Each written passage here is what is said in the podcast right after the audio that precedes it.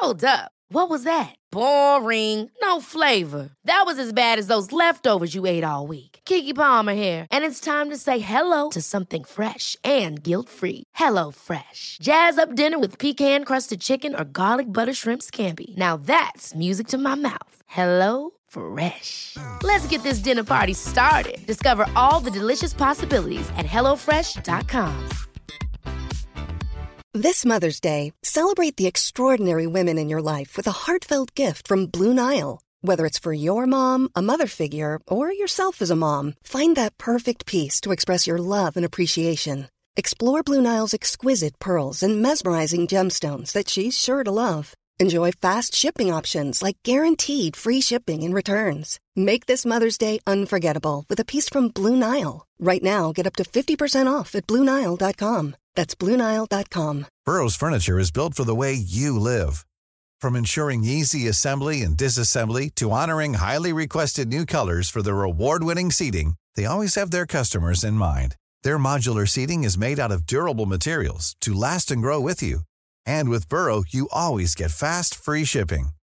Get up to 60% off during Burrow's Memorial Day sale at burrow.com slash ACAST. That's burrow.com slash ACAST. burrow.com slash ACAST.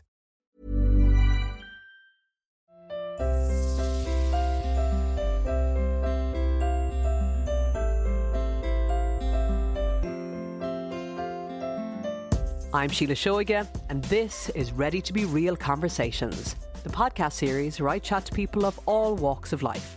Some names you'll recognise, others you might not, but my hope is that these conversations will at times inspire, challenge, educate, comfort, or simply entertain you. In this episode, I speak to author and mother Anne Tiernan. I try to put myself in the shoes of somebody who feels suicidal and it's a really dark place to go. And like that's without even really understanding what they're going through. Um, but i uh, yeah because to try and imagine um, you know that feeling that the world would be better off without you or that the people you love would be better off without you because that's what they really believe. You know when i hear somebody saying to me oh, suicide is so selfish. I just think, no, it's the most selfless thing in the world. Like, mom would have thought she was doing us a favour. You know, mm-hmm. she would have thought she was doing everybody a favour. Like, that's honestly how people feel. Anne is married to Matt and they have three kids Molly, who's 17, Oscar, who's 14, and Jack, who's 13. And they've lived in New Zealand for the past 18 years. Born in Zambia, she grew up in Navan from the age of three and is one of four kids. And one of her brothers happens to be well known comedian and TV host Tommy Tiernan. In this conversation, she talks about her childhood, her emotionally unavailable mother, and the dramatic moment she found out that she had taken her own life. As you'd imagine, it's a challenging listen in parts, so please check the show notes before you listen. Anne is a beautiful person, and she's just released her first book. It's a work of fiction called The Last Days of Joy. And I started our conversation by asking her about her brother Tommy, who encouraged her to write the book in the first place. I had an idea for the book. I had an image in my head, and it was um, of a woman in a coma surrounded by her children, but I'd, I'd, know, I'd know where to go with it. And I, I believed before I started to write that I would need a whole cast of characters and a whole plot laid out and um, and I was I was saying this to Tommy and he just said, "Oh, just sit down and see what happens." Um, yeah. you know, just start writing. And so that's what I did. And uh, yeah, Brilliant. then 400 pages later. yes. So yeah, no, he's it's good he's, advice. Yeah, no, he's amazing. He's um, an amazing brother and, ama- and an amazing person. So I'm I'm very grateful to have him. That's lovely. Yeah. Is he the eldest? He is, yes. Yeah. So I'm second. Of four? Of four, yes. Um, so it's two girls, two boys, isn't yes, that right? That's right. Two girls in the middle, the two middle children, and then the, the boys on either side. Yeah. And let let's talk about your childhood because I know, like from speaking to Tommy as well, there was a lot of moving around. So you started life in Zambia. That's right. I feel like that's the most um, interesting part about my childhood, and I can't remember any of it. Yeah. So.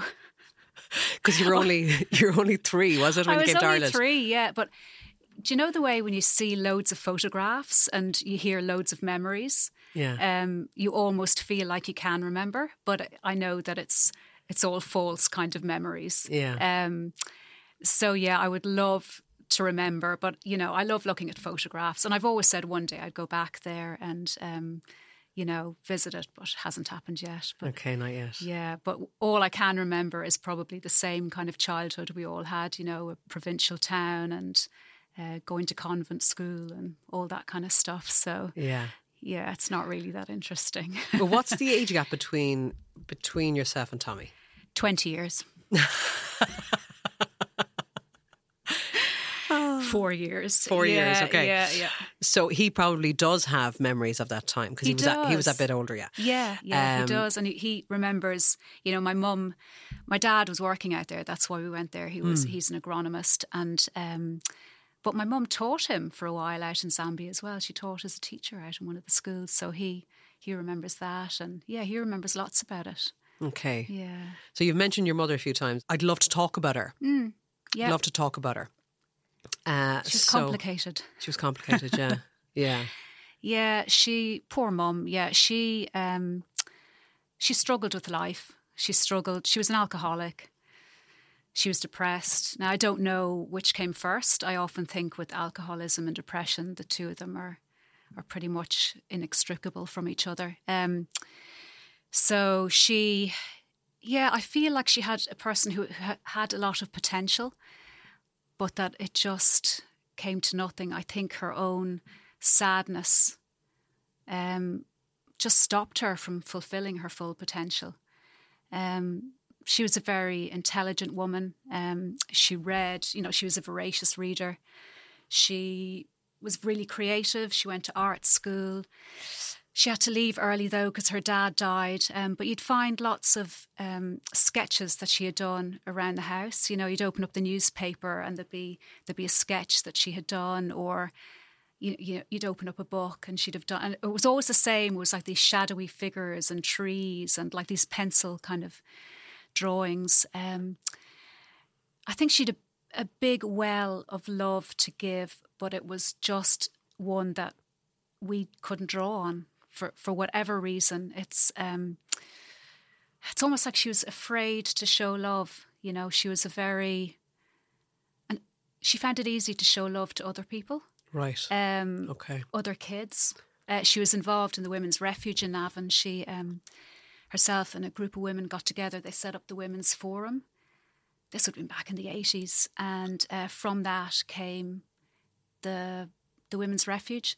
So when she was involved in that, um, you know, I could see that she was more fulfilled with her life. Um, but you'd often come home from school, and there would be kids there from the refuge. Uh, and she seemed to be able to show them vast amounts of love, but for whatever reason, she found it very difficult to show it to us. That must have been very tough.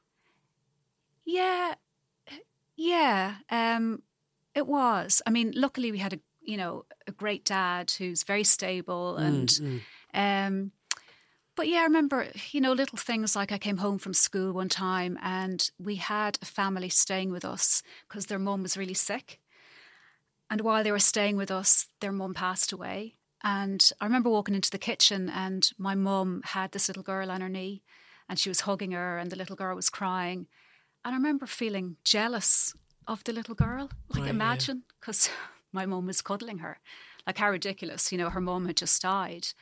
Um, But it's not ridiculous. If Well, you if you yeah, were yeah. the one being hugged, I suppose, on Yeah. a, as a normal kind of a an experience in relationship with your mother, if you weren't getting that that attention, that love, of course you'd be envious if you saw her, you know, demonstrating that to somebody else. Yeah. Yeah. I mean, I know objectively that she loved us. You know, I've know, but I, I think she just really, really struggled to show it, and for some reason, love felt too dangerous for her or something. I don't, I don't know. It's really hard, you know, because you've got kids, and um, I've got kids. I find showing them love the easiest thing in the world. I'm not saying I'm a perfect mother, but you know, cuddling them and Yeah. wanting to, you know, be affectionate, it just seems to be completely natural. Yeah. Like Yeah. I, you know, so it's it's it's kind of hard to understand. But you know, it was probably more painful for her than it was for me. You know, which mm. in the mm. end turned out to be the case. So, yeah, yeah, yeah. Um, yeah, I, I feel nothing but kind of sympathy for her now over that. Like, I don't feel angry about it because I think it, it must be just awful. Yeah. To not be able to show love to your kids. Uh, funnily enough, though, she was um, great with her grandkids. Okay. Yeah. So my she would have met my two older children, and she was wonderful with them. Right.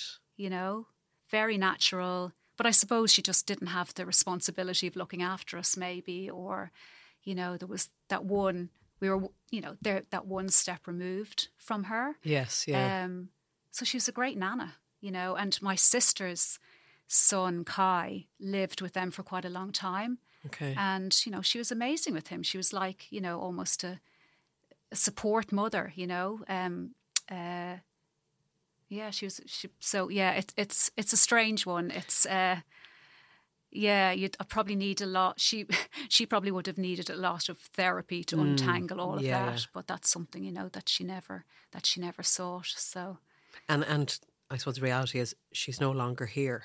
So no. there's so many things that you can never get answers on, and no. you can you can try and decipher and try and understand and have a theory on, but you'll mm. I suppose you'll never know for sure. I'll never know, and yeah, I regret not asking her, but I don't. I don't know if she would have spoken about it anyway. Like I feel there was very few moments where she was was real, you know, or that she um, that she showed any regret or self awareness. Right. You know, there was a few times, um, like I remember lying in bed one night and she had I think she'd been on a bender or, you know, for a few days. And I think I was living at home at the time. I must have been living at home at the time. Maybe I'd come back after college or something. And uh, she came into my room and she said, Anne, I'm really sorry. I'm going to try harder, you know. And it was it was a real moment of I could see that you know, a real moment of self awareness. But that that was quite rare, you know. Mm. She didn't a, a lot of the time. She oh there probably was self-awareness there but she didn't she didn't show it to us she didn't you know apologize or yeah um, but she's she's very troubled you know I, I, and as i said i feel nothing but sympathy. sympathy and love for her you know and for what she went through which is which is great for yeah. you because releasing yourself from that and, and letting go of it is is obviously the best thing for you but growing up i was just curious to know whether it sounds like there you also did have awareness that especially when you saw her interact with other people mm, or other kids, mm. where she was capable of showing, mm. demonstrating love in a way that she hadn't shown to you and your siblings. But all our upbringings become our norm because that's all we know. All we know growing up as kids is what we experience ourselves. And it's mm. not until perhaps as we get older and we see other people or we go to other homes and we see how the parents interact with their mm. kids and we say, oh, right, that's a bit different to what I'm mm-hmm. experiencing at home or whatever. And look, no family's perfect. We all have our own little idiosyncrasies and all the rest. Every family does. But when did you start to realise, oh, wait a second, she's a bit different from other mothers? Mm. I don't know if I can really pinpoint it, but. I remember being on down in the playground, and it was when we lived in the estate, Troytown Heights in Navan. So I can't have, and we moved out of there when I was about 10 or 11. So I think I must have been about eight or nine. And um, I remember saying something to a friend of mine about, oh, well, my mother is angry all the time or shouts or something, or she's, you know. And my friend saying, oh, well, you know, it's nothing like that in my house. Or I remember going, oh, that's weird. Like I thought, I thought maybe all mothers were, you know, a bit angry and a bit sad and a bit, you know. So I, yeah, it was probably yeah, I was, would have been young. And yeah. then as you get older, and I saw, especially as a teenager, and I'd see kind of the close relationship that my, you know, best girlfriends had with their mothers. Mm. Um, and I remember thinking, God, I'd give anything for that closeness, you know. And even though they fought with their mothers like cats and dogs, you know, mm. um, you could still see that closeness. Whereas there was just there was a barrier. My mother had put up a barrier between us between herself and all her kids, really. And um, so yeah, it, it, like you say, it was a gradual thing, but I think it really hit home to me when I was a teenager, and even then when I went to, to university. You know, other mums would ring, you know, all the time, or um, and even though this is pre-mobile phones now, so you'd have, you know, there'd be a, there'd be a, um, a phone box in the hall in the shared hallway of the house you were living in. Yeah, and um, yeah, but their mums would ring all the time or check how they were doing. My mum never would. Yeah, you know. Um, but I just just thought it was normal. You know, I just mm. well, I knew it wasn't normal, but it was my norm. It was your you normal, know. Yeah. So yeah.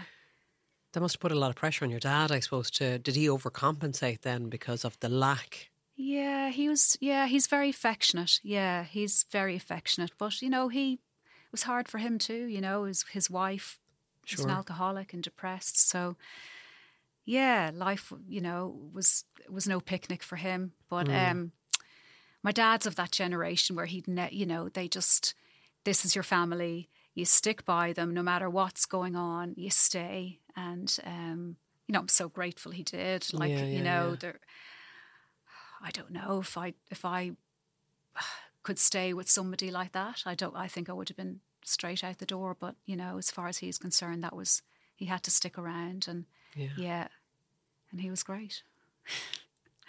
I know from what you've said at the beginning of the chat that you know you and Tommy are, are really close and a, a great support for each other. Uh, did you have that growing up, or was it was it the unspoken? We just don't we don't talk about the dynamic that we're experiencing. Mm. We don't mm. talk about it. Uh, you know, I'm just mm. curious to know whether um, you did confide in each other when you were younger. No, like I think, I think the thing about, and I'm sure a lot of people experience this, but I think when you grow up where there's any sort of dysfunction, mm. um, I think you tend to almost withdraw into yourselves.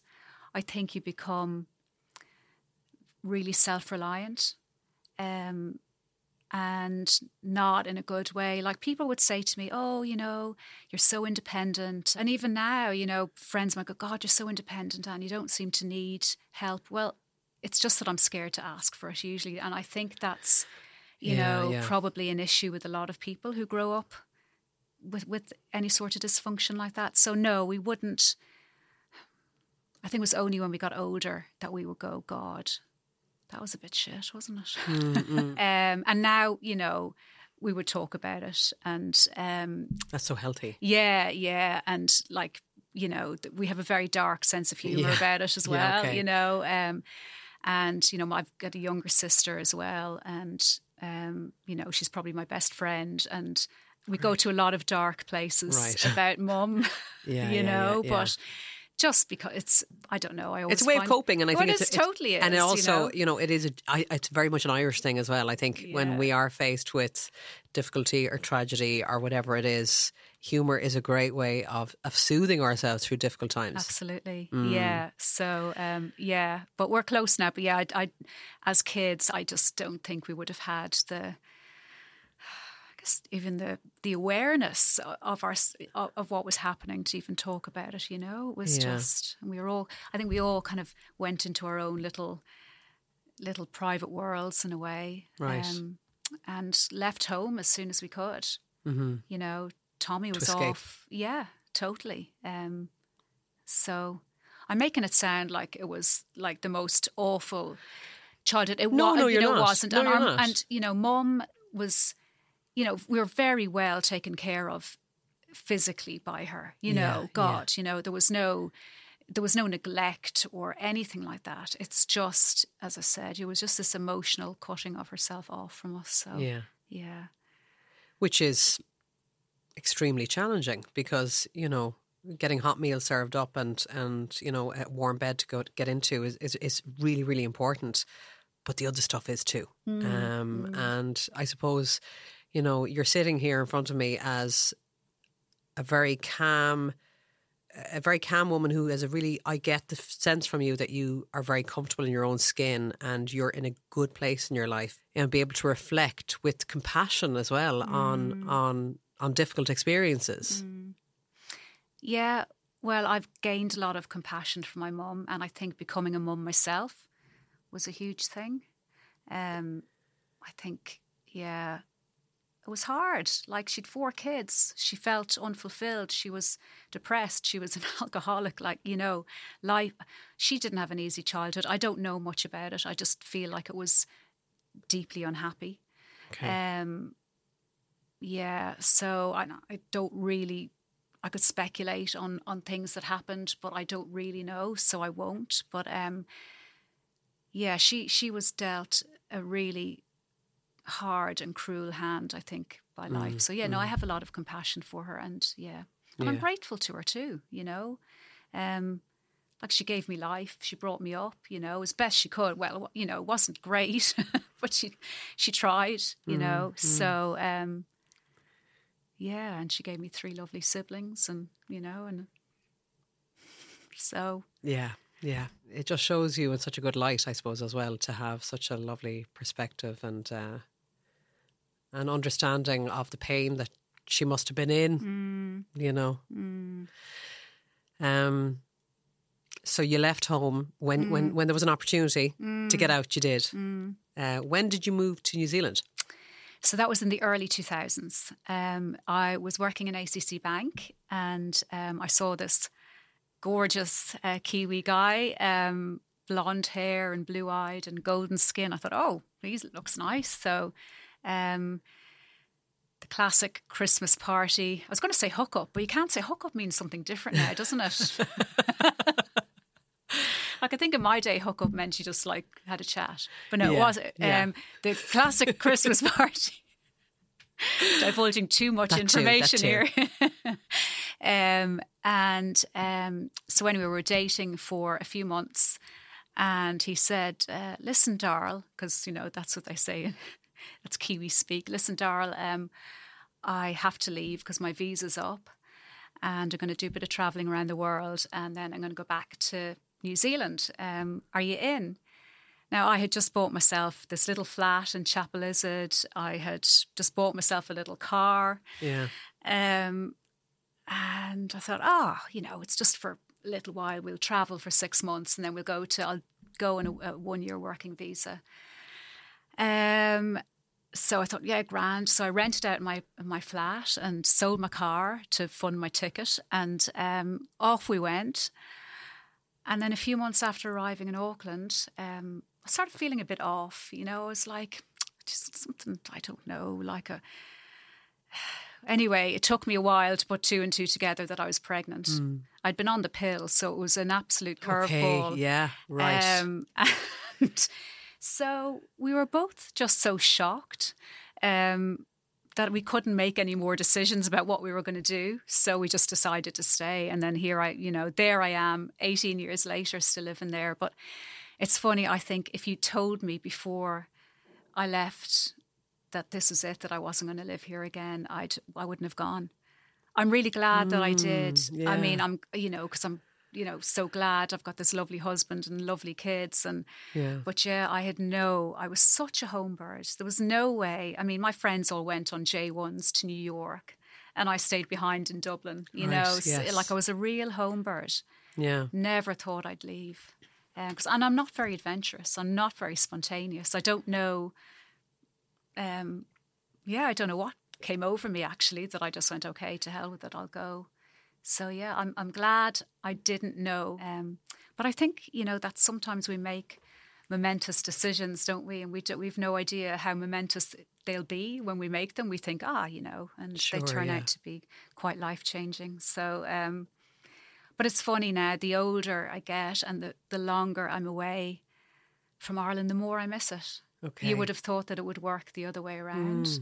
Hmm. Um, but yeah, so I don't know. Is it's just a function of getting older, maybe? Um, Have you considered coming back? um, well, I've said to Matt, my husband, um, look, if we can afford it, could we, you know, possibly buy a little place here and I could spend, ha- but, you know, I'm going to have to sell a lot of books for that.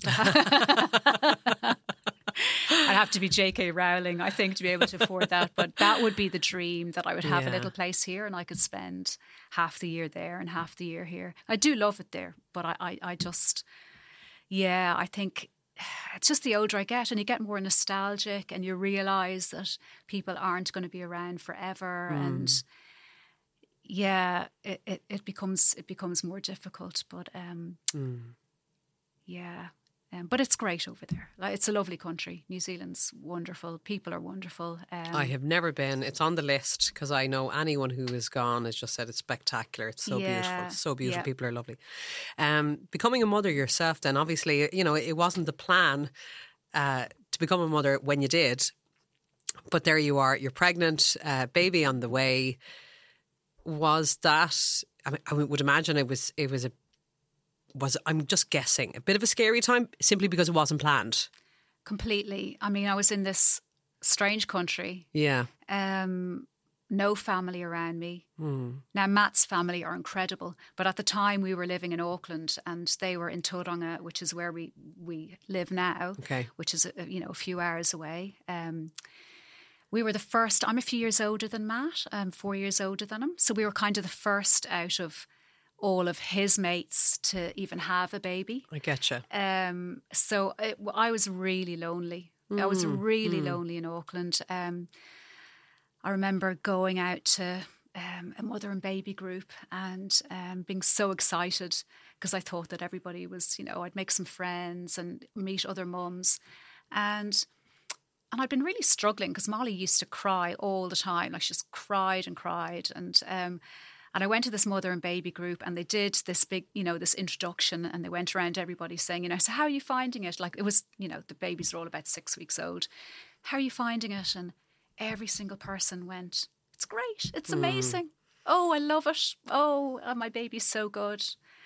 And I thought, shit. And, and it came to me, and I went, it's great. It's so amazing. my baby's so good. And inside, I was thinking, no, it's not. It's And terrible. how many other women were thinking exactly what well, you were thinking you know, and also? it just, and if I, it, it- you, You know, know? look, thinking back now, if I just had the guts to say, actually, I know, you I know, know, but I, know. didn't because you know I was young and I was, Of course, you know, of course. But hey, I mean, regardless of age, I think as well, you know, you feel pressure, especially if, if you know if it's happening like that, and you're going around the room, and if somebody doesn't break the the pattern of Yes. saying, "Well, actually." I'm finding this really hard, and Yeah. uh, but if one person broke the seal, as it were, it would probably have that cascade effect. I know. but nobody was willing to do no, it. we know, would have all ended up sobbing. Can you yeah, imagine? yeah. Well, yeah, exactly. Um, because you know anyone who has you know become a parent, it is it is utterly life changing. Mm. I mean, at any age, but particularly you're in a foreign land, you don't have pals around your family. Mm. Uh, you're young. It's not planned. Like there's a, that's there's a lot to contend with, isn't there? Mm, oh yeah. When I like sometimes I look back now and think, how did I do it? mm. But I think we're all the same. We we get we go through things, and it's only afterwards. Afterwards, you, you're a bit traumatized by it. At the time, you go through it and go, okay, and then you take a breath and you look back and you go, God, that was actually really hard. Um, but you know, my husband's amazing, and he does have an amazing like he come like his family. My God, you know, his mom used to drive up from Tauranga every Tuesday, and she'd spend the night, and she'd do all my washing, and she'd cook the dinner, and she, you know, so she was a brilliant support. Um, but yeah, it was was tough, you know. And then, of course, there's the added layer of the fact that you had the relationship you had with your own mother, and then you've become a mother yourself. Mm. Was like, did it bring it bring it back to you? You know, I realized that I didn't have. I don't think I had the skills. Like, I, I feel as though, in some ways, Jill, who is my mother in law, taught me more about being a mother than my own mother did. Like, Jill just, you know, she's such a generous, kind of warm, and, you know, she found motherhood easy. You know, she's just one of those very loving people. So I think I probably, you know, if it wasn't for her, I probably wouldn't have known how to how to be a mom really. Um, but I think Jill helped me a lot.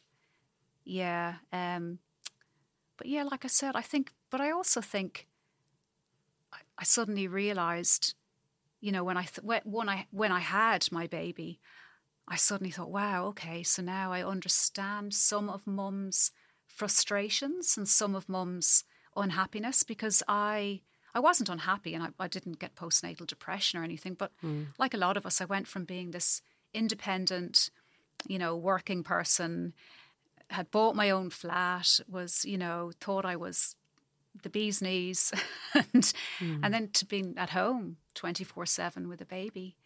Um, but I think a lot of us go through that, don't we? Oh, we just yeah, go, yeah, yeah, yeah, God, yeah. like what the hell, you know? That loss of identity. Yes, yeah. It's like you feel like your world has suddenly shrunk to to something minuscule, whereas it had been, you know, you had it, it was broader before. It was more, yeah. So, um, but yeah, is- that that's a very common experience. And look, and I, I, I was privileged. I got to stay at home for I was at home for ten years, really. Um, before I even started writing, so you know I had that time to be a full time mom, and um, so I realize that's a very privileged position to be in as well. So I'm very conscious of you know not complaining about it. Because, No, not at know, all. But that's why I suppose this phase of your life, you know, is a really exciting Mm. one because you're getting to to do what you want to do as well, and you- you're still a mother, and Mm. and that that's still happening. But you're able to now, you know, I suppose, indulge your passion as well and Mm. explore that in a way that you wouldn't have maybe had the time to do before. Let's be honest, because I, I mean, I have two kids, and you know, it's it's busy, and they're in childcare, and it's busy. So, um, you know, I tip my hat to you.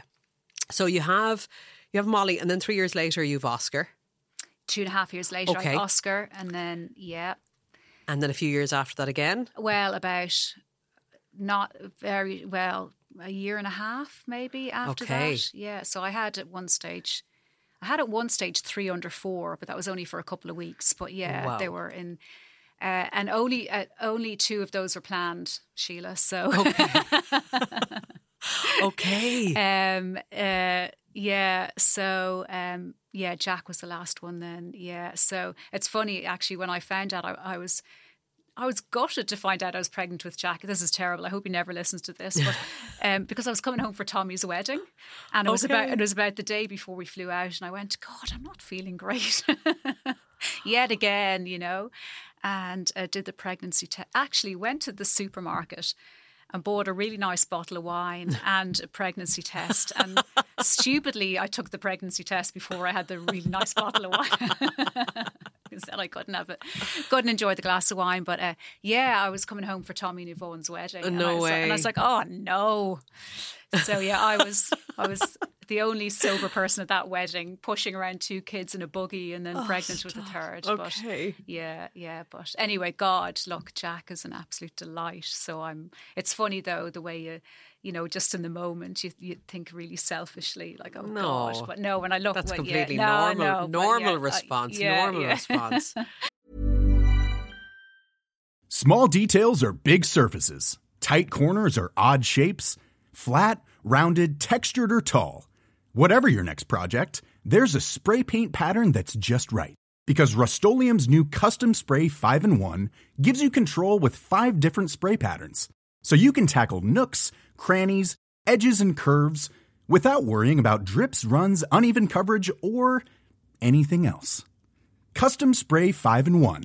Only from Rust This is Paige, the co-host of Giggly Squad, and I want to tell you about a company that I've been loving, Olive and June. Olive and June gives you everything that you need for a salon quality manicure in one box. And if you break it down, it really comes out to $2 a manicure, which is absolutely insane. It's also so easy to get salon worthy nails at home with Olive and June. The difference between how your nails used to look when you did them yourself and now with the Mani system is a complete game changer. The best thing about Olive and June too is it's a quick dry. Dries in about one minute, lasts for five days, and full coverage in up to one to two coats. Visit oliveandjune.com slash perfectmani20 for 20% off your first system. That's oliveandjune.com slash perfectmani20 for 20% off your first system system.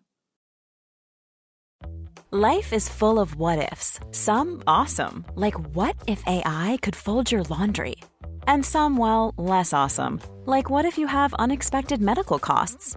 United Healthcare can help get you covered with Health Protector Guard fixed indemnity insurance plans. They supplement your primary plan to help you manage out of pocket costs. No deductibles, no enrollment periods, and especially no more what ifs. Visit uh1.com to find the Health Protector Guard plan for you.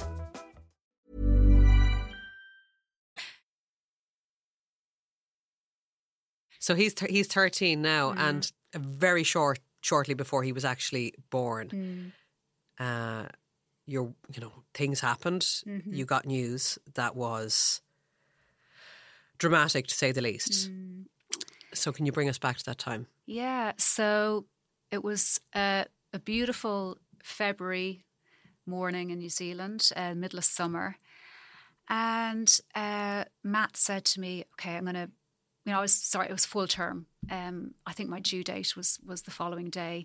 Um, and Matt said, "Right, I'm going to bring the older kids out for a walk just to give you a bit of a rest."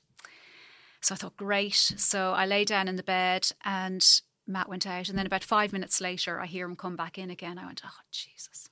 Like I was really looking forward to having a, a break.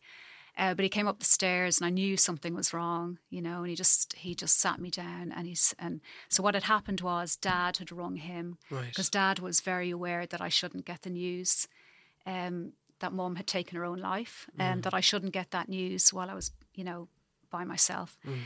So uh, he told me, and immediately I had this most intense um, physical reaction. Like I, I obviously it was shock or adrenaline or some kind of fight or flight um, reaction, but my whole body started shaking uncontrollably. Um, and I talked to my midwife, and she said, "No, Anne, it's grand. You won't go into labour now. I'm sure of it. Women's bodies are amazing.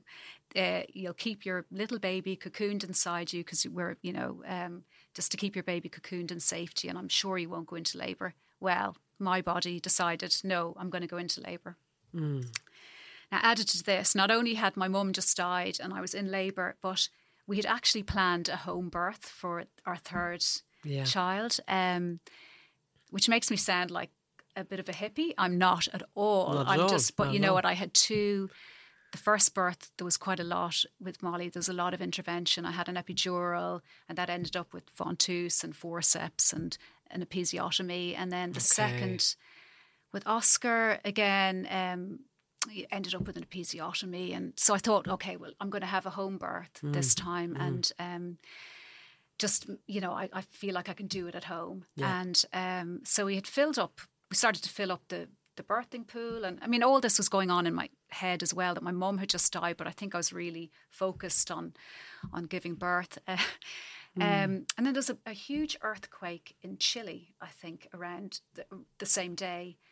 And we were living by the ocean at the time. And my midwife rang and said, she knew I was in labour, and she said, Look, Anne, I just think there's a chance that we might ha- you might have to evacuate halfway through because there's a big tsunami warning. Whoa. Um, okay. So come to the hospital. Uh, so anyway, the, all the all the lovely plans to have a, a beautiful home birth in a pool went out the window.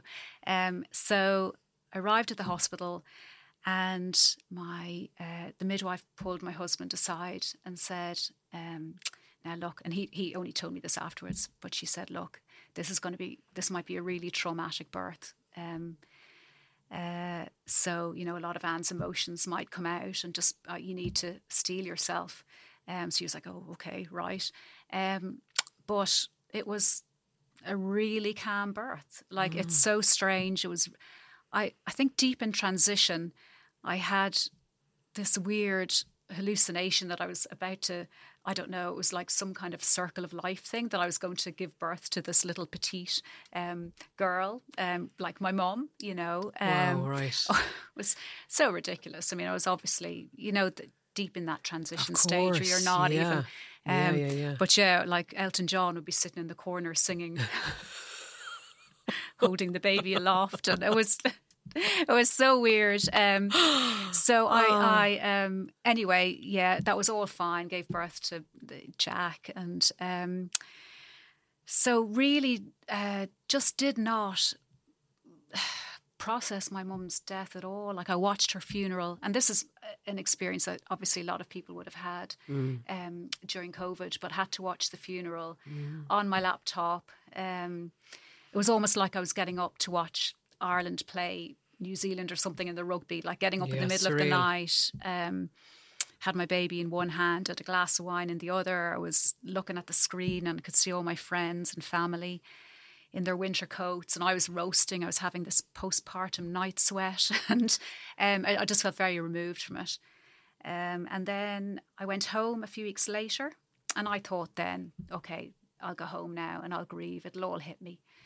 And my sister said, Oh, yeah, you're just going to collapse. You'll arrive in Dublin airport and you'll fall on the floor and I have to pick you up. You'll be sobbing and nothing. I arrived home, went to visit her grave.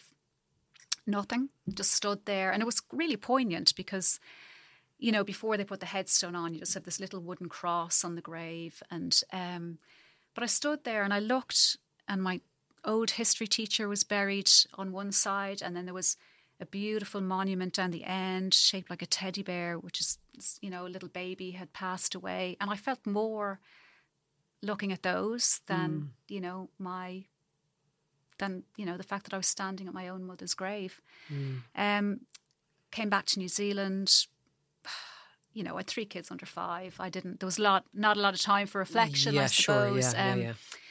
I did a lot of reading. Um, I thought, you know, that's. I think that maybe that's what writers do. You know, we we try to understand something and we, we read about it. Um, I read amazing books about suicide, um, just to try and understand what Mum had done and try to make myself feel something. Nothing. I just still felt completely removed. And th- you know, we're talking a few years later now at this stage Okay, so it's it, is it numbness then? complete numbness. Yeah. yeah I think, you know, first of all, there was the geographical distance from my mum, but also the emotional distance, um, you know, which contributed to that. And, um, and also, you know, um, this is going to sound terrible, but in some respects, with her death came some relief. And I know it's that's a really hard thing to understand, but it's almost like I'd been holding my breath. We'd all been holding our breath our whole lives, and now, look, the worst has happened. Okay, were you were you? Did you think that someday something like that might happen? I don't know if I knew that she would take her own life, Right. But I knew it wasn't going to end well. There was no, I like, you know, myself and my sister would often go like, "What if Dad goes first? Like we, are, like we would have those conversations. Okay. Like, what the hell is, you know? Um, so yeah, there was relief, not because she was dead, but just because No, I get that, I get just that. because we knew how it was going to end. I'm really conscious when I say that that, um, you know, i- if I'd lost a child to suicide or a sibling, or there's no way relief would have ever been a part of my response. So I'm really, I mean, I just think that would be just the most devastating thing in the world. But I just think with mom and the situation and yeah, the fact that our whole lives felt felt as we knew we always knew it wasn't going to end well. I was just curious to know about your your dad and siblings, and I know you can't speak for them, mm. But was their response to her passing different to yours? Well, I think for my for Tommy and my sister Neve, um, I think no, I think because they I mean, I think they would have felt some of the emotions that I felt, but I think the fact that they were here in Ireland and went through the funeral process and saw her in her coffin and, you know, saw her laid out and all that, I think that would have helped them. But I randomly have a younger brother who also lives in New Zealand. So he Oh, also okay. he was actually with me. Um, uh, he came to stay with me. He lives in Christchurch, so it's still it's quite a quite a distance from where I live. Um, but I think we probably share a similar sort of you know n- numbness around it, um, or did anyway. Yeah, I just I think yeah, I, I'm sure there are some of the same emotions for for Tom and Neve um, around you know no you know the worst has happened now, and I, I think that's something that we we probably all share. My dad, I think. Yeah, my dad, I think he kind of was in denial for a long time. You know, I think I think poor dad, like I think he it was almost I think he'd almost been traumatized. Um and he was the one who found her and yeah, so it would have been a much more, you know, painful experience for him. If it's not too personal to ask, did she did she leave a note or No. No, so there Okay. had to be there had to be an inquest, which didn't happen for quite a few months. Um so yeah, um but did you ever find anything from her after the fact that gave some sort of explanation to any of it? Well, Dad did say that the night before she died, um, that she did, she made some comment. It was along the lines of, um, "Oh, I can't believe it's come to this," or it was something very Okay. self-aware. It was something very telling. It was, you know, almost like self hatred in a way. Like I can't believe this is what I am, or this is. So to me, that's a very telling Yeah. statement that she Yeah. made. Yeah. Um, yeah. So for years afterwards, there was that feeling of, of, of nothingness, of numbness, of detachment. When when did things change, or how did you go from from the nothingness to, I suppose, to a place that you're at now, which is understanding, compassion, and um, you know, you're not holding on to anger, bitterness. It feels like you're very much at peace with what was. So wh- when did that start to change? When I started to write, Yeah. um, you know, I think writing is almost like a form of therapy and um, cheaper than therapy. um, so yeah, the first um, I started off writing a few little articles, and the first article I wrote actually, um, well, one of the first that I wrote was about mum, and it was um, published in in uh, Canvas magazine in New Zealand, and it was uh, it was published on Mother's Day, and it was all about kind of finding, you know, a good memory about my mum, and um, it was all about baking with my mom. Like I have, that was the only time that we had any sort of closeness between us. Like she loved to Right, bake. She was a great baker, and um, she was a terrible cook. Okay. God. I oh God, some of the things oh awful. Um, Why? What was a cla- what was a classic dinner she a made? Classic would be lasagna with no sauce. All like right. you know, All right. Okay. just Okay. rock hard sheets of lasagna with mince in between, and she did yeah, it was Okay, just um, okay. She's Tragic. not not a good cook, um, but she had a real sweet tooth, you know. Right. So, and I think she loved to bake. So she used to make the most amazing cakes and baked Alaskas and apple Yum. tarts, and and I used to love baking with her. And that was kind of the one time we were quite close. Um, so I, I wrote I wrote a piece on that, and then I, I wrote a few other little articles, and um, and then uh, and I had some you know success with getting things published. And then I went through a period of um, nothing I wrote was published. Everything was rejected. It was just uh, every, I was sending off things into this big void. And I thought, okay, well, instead of all these little articles and little pieces and little short stories that are getting rejected, why don't I just spend a couple of years writing a book and have that rejected instead? it's more, you know, Yeah. felt more noble.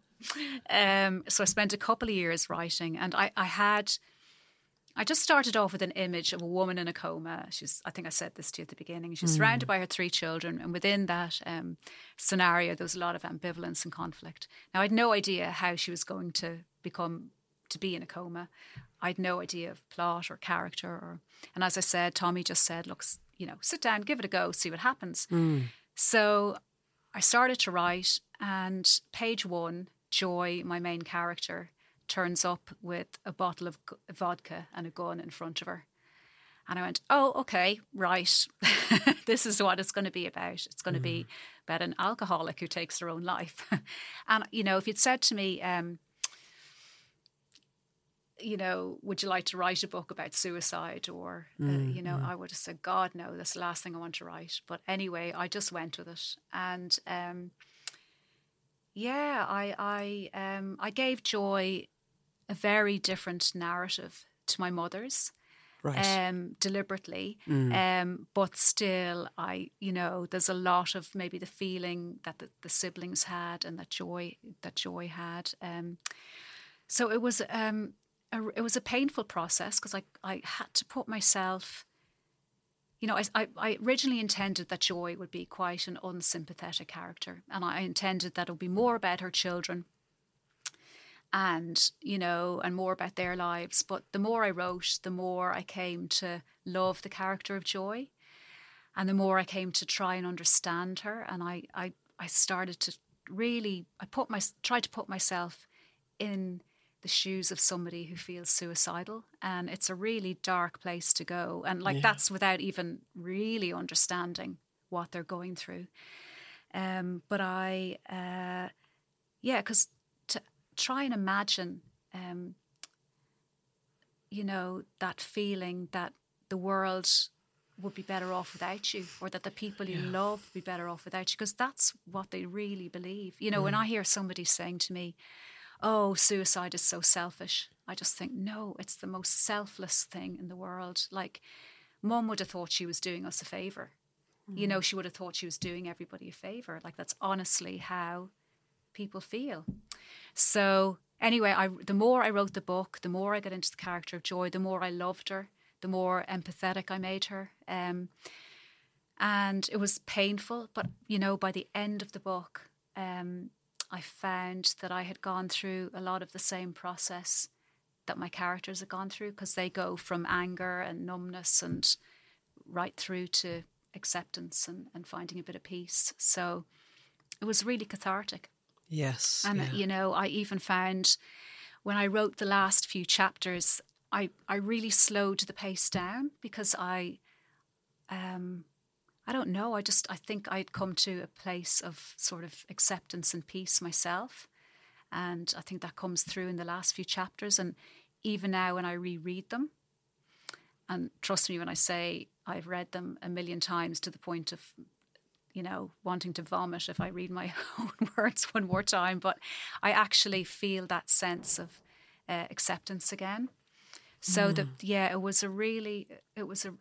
I'm so glad I wrote it, and I'm so glad that Joy was the person she was, and I'm so glad I went down that route because um, I think it really was like two years of therapy for me. You know, Yes. the whole writing process. And and look, we all know anyone listening who's been through grief in whatever form that takes, you know, it doesn't have a beginning, middle, and end, and it can catch out of the blue on on on a day, on a moment, completely unexpectedly, and you can feel a certain way and and wonder where the hell did that come from.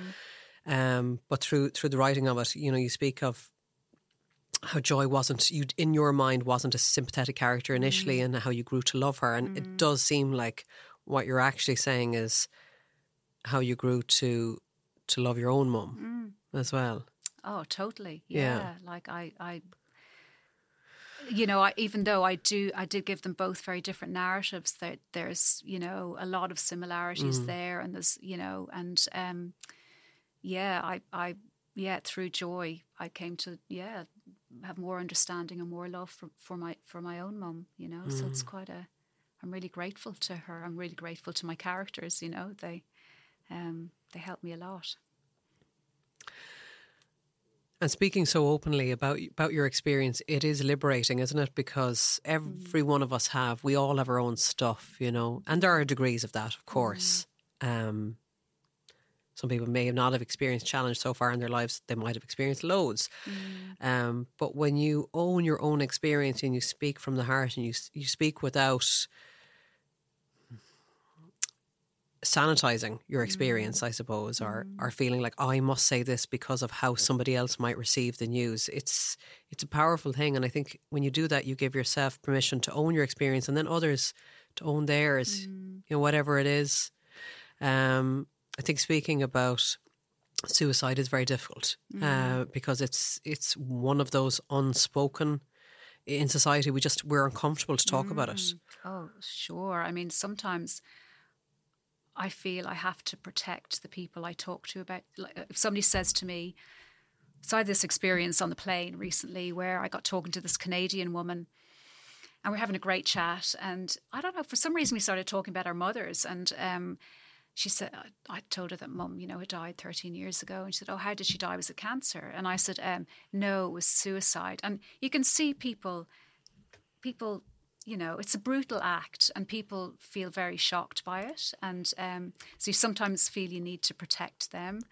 Like, say, look, okay, before I tell you this, this is how she Okay, died, you yeah. know. Um, but I think, uh, yeah, I want to be. I, there is a certain amount of shame attached to it. I mean, not so much anymore. I think you know, uh, you know, generations younger than than my own. Um, wouldn't have that same level of shame around it. But it's certainly for my dad's generation, Yeah. and um, it's almost like you know, if somebody in your family takes their own life, it must mean that your family wasn't very good. Or, you know, it's that feeling that, well, Yeah, I get what you're saying. In your parents' generation and, No. and mine, I suppose Yeah. there was that thing of, you know, you put on the brave face, and Mm. maybe from what you've said about your mother in the past, that outside of the house, was she? It sounds like she could have, she could be a chameleon if she wanted to be, and oh, totally. People would know, you know, um, people would have had no idea how she struggled. Mm. You know, the women that she, um, the women that she worked with, with in the refuge, you know, they would have had no idea. Um, even that she drank, probably. right, yeah, You know, she was a, a secret alcoholic, and um, uh, yeah, so you'd see her with other people and be full of the joys of life and um, happy and laughing, and she'd great friends, people who loved her because she was a funny, intelligent person, you know. But nobody really knew how she how she only us we we knew how she struggled and how unhappy she was. But yeah, um, yeah, it's mad. yeah, yeah. What has the response to the book been like amongst you know friends and family and those who know you the most? Um, well, nothing but positive stuff. Yeah.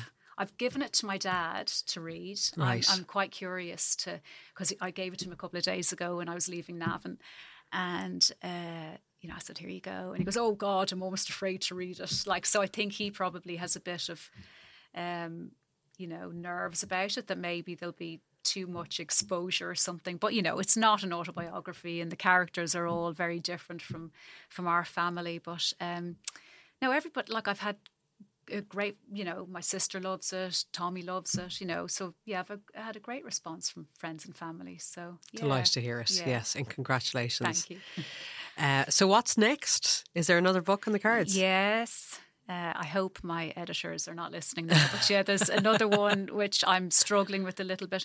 But um, yeah, I, I've got a two book contract. So, um, but it's it, it's it's mad. It's mental because the first one you write, you know, at home. Um, nobody knows about it. Um, there's no time pressure. There's no expectation. There's no deadline. Uh, and book number two, there's a deadline. There's expectations, and you know. Yeah. But I um I was having a bit of a wobble about it, you know, uh, to my husband a few days ago. I think it was the jet lag, and um, I rang him. I said, "Oh my God, God!" uh." He said, "Look, you've just got to put that out of your head for um, for a few days. Just enjoy." You know the first book, and you know the publicity around that, and um, so don't got to try and forget about book number two. When I, when I go Great back to New. Zealand, I'll um, Plenty of time. Plenty of time for that. There isn't, Síle, actually. Truth be told. Um, but uh, but look, it's a dream come true. I'm not um, I'm so fortunate. If you told my little eight year old self who used to save up her pocket money to go into Eason's and buy the latest Anne of Green Gables uh, book that I would one day have you know, published book and you know, I would have just Stuff fainted, dreams. Yeah. fainted with happiness. So it's it's amazing. I'm so grateful. Brilliant. Good on you. But I mean, I know you're grateful, but you had to do the work and you did it. Um, and it's great that you had people in your corner, like like your family, like Yeah. friends, saying, "Go for it, do yeah, it." Yeah, yeah, yeah. And my, I'm so grateful to my husband who never kind Yeah. of said, "Go on, Anne, will you go and get yourself a proper job now? Stop sitting at home all day pretending you're doing something." So he's been so supportive Mm. and um, brilliant. So yeah, Brilliant. yeah. So while you're home, um, well, I know home is New Zealand, but you know, have two homes. two homes, two yeah. homes. Yeah. Yeah. yeah, It's it's funny being an immigrant. Um, on a good day, you feel like you've two homes, and then on a bad day, you feel as though you don't belong in either of them. Thankfully, there there are more good days than bad days, Hmm. but I think it's something that never leaves you. You know, you never. I saw somebody describe it once as um, being a it's a, you know being a bit like a swallow's tail. You know, with, with part you missing in the middle, but it's almost like you know, you live your first, like I was here till I was 30. So Yeah. I lived my first 30 years here. And then there's like this massive landslide or earthquake in your life. And then now I'm in New Zealand for 18 years. And it's almost like the two parts of your life don't don't quite join up. It's like there's this big kind of you know split in the middle with no continuity. Um, so it can be hard. It's brilliant, but also yeah, it can, it, it's yeah, it's it's quite it's quite a funny sort of a thing. You got to work on the on the summer house, so know, please buy the book. buy lots of books. we'll be flat out buying the book. Uh, no, it's it's fantastic, and it's been such. I mean, excuse the pun, but it has been such a joy oh, to speak to you. Um. I know I, I, didn't actually I didn't actually mean to do that, oh. but it has been really has been so good uh, to talk to you. Um, you know, it's it's not easy to have the kind of conversation that you've mm. just had with me. No, you made um, it easy. It's been lovely. So, well, yeah. I'm extremely grateful for your openness, and I know that it'll help a lot of people who listen. and And I think conversations like this one, you know, they deepen our our, our understanding of of other people's pain, and and if it can help us be better people and have a bit more compassion that not all is rosy in the garden and we mm. never really know what's going on in people's mm. lives or behind closed mm. doors and a lot of people are walking around with a lot of demons in them i suppose really and navigating that and having having compassion and also still owning your own experience within it i think it's it's just i'm i'm happy for you that you're in such a great place now and I'm sure it hasn't been easy to get to where you're at right now. But it, this is an exciting phase in your life. Your first book is on shelves next one around the corner, and uh, who knows, you know, where you'll be in, in 10 years' time. Yes. So I'm excited for you and yeah. extremely grateful. Oh, and it was just lovely to meet you. So thank you. Oh, Síle, it's been an absolute pleasure. So thank you so much for having me. It's been lovely. Anne's novel, The Last Days of Joy, is available to buy in all good bookshops. And if you like this episode, please let your friends or family know about it, or you can share it on your social media platforms. And you can support what I do in all the usual ways by clicking follow, giving a rating, or leaving a little comment. Thank you so much. You've been listening to Ready to Be Real.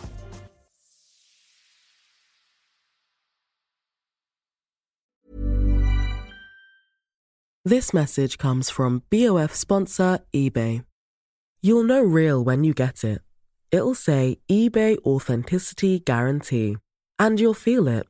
Maybe it's a head turning handbag, a watch that says it all, jewelry that makes you look like the gem, or sneakers and streetwear so fresh every step feels fly. eBay gets it. So look for the blue check mark next to that thing you love and be confident that every inch, stitch, sole, and logo is checked by experts.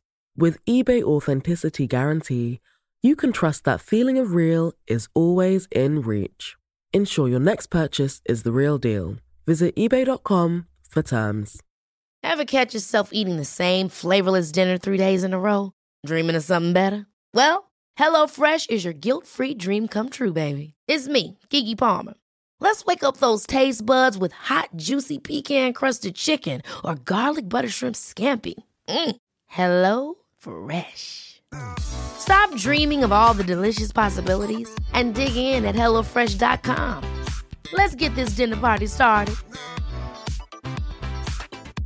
Mom deserves the best, and there's no better place to shop for Mother's Day than Whole Foods Market. They're your destination for unbeatable savings, from premium gifts to show-stopping flowers and irresistible desserts. Start by saving 33% with Prime on all body care and candles. Then get a 15-stem bunch of tulips for just $9.99 each with Prime. Round out Mom's menu with festive rosé, irresistible berry chantilly cake, and more special treats. Come celebrate Mother's Day at Whole Foods Market.